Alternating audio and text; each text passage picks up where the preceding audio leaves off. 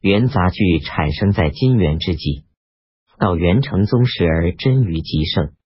它是宋金以来的戏剧合乎逻辑的发展，是在城市经济发展的土壤中生长繁荣的。朱经青楼集序说：“我黄元初病海宇，而今之移民若度散人，自览古观以斋备，皆不屑失尽，乃朝风弄月，流连光景。金元之际，连年战乱。”社会上的一些文人不愿或不能施禁，借编写杂剧以抒发愤懑。他们和广大城市居民多有联系，有的给予演员们一起粉墨登场。因此，他们的作品能从各个方面比较深刻的反映社会现实和下层群众的思想感情。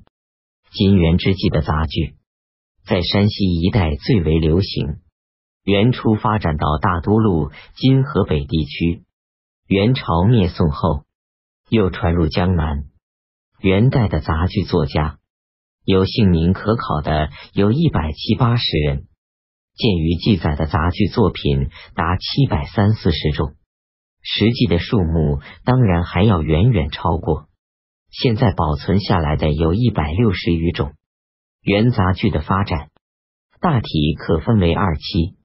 成宗大德以前为前期，以后为后期。前期的人才最盛，都是北方人。白朴可能是最早的杂剧作家，字太素，号兰谷，山西豫州人，生于一二二六年，死于一三六年以后。与关汉卿、马致远等同，称为杂剧大家。白朴写过杂剧十六种。现存三种，他的代表作《墙头马上》描写一对青年男女自由结离的离合故事，最后由官居尚书的公公和婆婆牵羊担酒向儿媳陪话，才又重新婉剧。故事情节曲折，是出色的佳作。关汉卿，号以斋，约生于金末，他可能原居山西亥州。以后来到大都，所以陆轨部说他是大都人，西金志说他是燕人。他在元朝没有任过官职。陆轨部说他是太医院户，大约是戏级医户。他是一位博学多才的剧作家，并且弓箭排场，面覆粉末，以为我家生活，亲自参加演出活动。元朝灭宋后。他去到杭州，约在成宗时死去。他写过杂剧六十几种，现存十五种，对元杂剧的形成与发展贡献最多。他所写的杂剧结构谨严，人物性格鲜明，一些剧作具有较强的思想性。《窦娥冤》大约是他晚年写成的代表作。剧中描写一个孤苦善良的少女窦娥。被屈含冤而被处斩，临行前愤怒的控诉：为善的受贫穷更命短，造恶的享富贵又受严。地也，你不分好歹何为的？天也，你错勘贤愚枉作天，原曲选本。剧中窦娥的恨天骂地，正是对元朝统治下黑暗的社会现实的揭露，是反映了作者的心声。拜月亭剧描写金宣宗时人民的流离，实际上是直接揭露蒙古侵金所带来的灾祸。望江亭就风尘两句分别描写改嫁的州官夫人和仗义勇为的妓女，他们都是机智英侠，勇于和邪恶势力较量，与南宋理学统治下三从四德的妇女形象迥然不同。关汉卿剧作的题材极为广泛，涉及到社会生活的许多方面，但他往往把理想的完满结局寄托于明主恩官，这又反映了他的思想的局限。关剧的曲文造语浅句，清新韵界，文采风流，在金元词曲中亦是上品。元人钟嗣成著录轨部，为剧作家立传，列关汉卿为首。明初，贾仲明称关汉卿为梨园领袖，编修诗首，杂剧班头。关汉卿是元代成就最高、贡献最大的戏剧家，也是当时的剧作者和演员们公认的首领。马致远，字千里，号东篱，大部人，元世祖时曾任过江浙省务官，大约是在一二八五年以后。成宗时，他曾参与组织元贞书会，著有杂剧十三种，现存七种。金元之际，全真道在北方地主文人中传播，马致远受到一定的影响，在他的剧作中，消极顿时的思想时有表露。他常于写抒情的悲剧，语言平易而情致深浓，自成一家。他的名作《汉宫秋》描写王昭君在处理汉境后投江而死，匈奴单于与汉朝重新和好。剧中指责汉王朝文官武将在被金章子受，都宠着歌山舞秀，边关有事，没个人敢咳嗽。毛延寿叛国败盟，至此获信。这是一个悲剧，情节不合于历史的实际。但他在元朝统治下演出，具有一定的现实意义。明藏介书编辑元曲选以《汉官秋》为首篇，给予颇高的评价。中原音韵作者周德清论元曲制作，以关、白、郑、光祖、马为代表。大抵成宗以后，马致远是继关汉卿而起的最有影响的剧作者。王世甫明德信，大都人，生平事迹不详。他的创作活动主要是在成宗大德年间，传剧十四种，现存三种。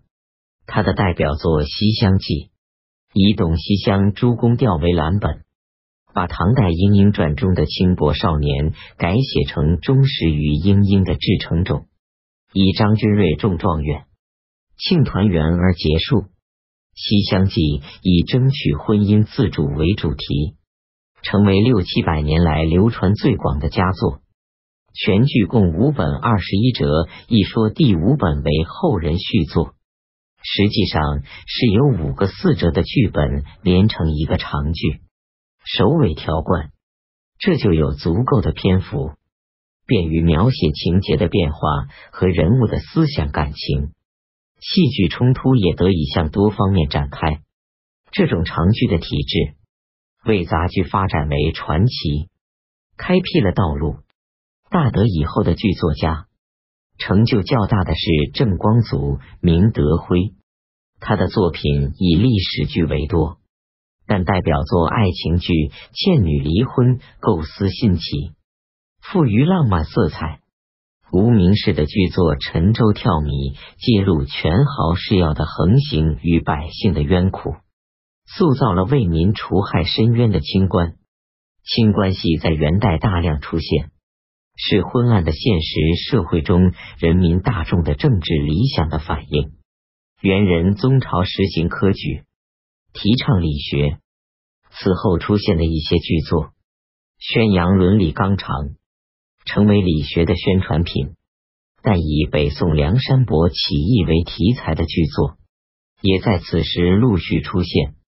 宋江、李逵、燕青等为主角的戏剧逐渐流行，使他们成为人所熟知的人物。大德以后，杭州代大都而成为戏剧的圣地，北方的许多剧作家陆续迁来杭州。陈旅送扬州张教授还汴梁师，花边戏马踏清晨，柳外一舟水满津。莫向春风动归兴。杭城半是汴东人，杂剧在杭州盛行，是以拥有北方观众为基础的。但是成宗以后，南曲也逐渐吸取北区而得到发展。祝允明伟谈说，南戏出于宣和之后。南渡之际，谓之温州杂剧，也称为永嘉杂剧或戏文。入元以后，南戏仍很流行。据记载，当时有一百六十八种剧本，现存的仍有十六种左右。南戏早期的唱词，据宋词和李瑶相曲杂凑而成，结构疏散，科混较多，艺术形式比较自由而粗糙。北方杂剧南传之后，南戏吸收了北剧的某些优点，唱词采用连套的办法，减少了科混。以便集中刻画人物，同时出现了南北腔合调的新唱腔。沈和、范居中都能做南北腔，北杂剧与南曲戏文的逐渐合流，形成南北区兼用的体制，最后导致名人传奇的产生。这是中国戏剧史的一大进步。一般说来，南戏的体制具有以下一些特点。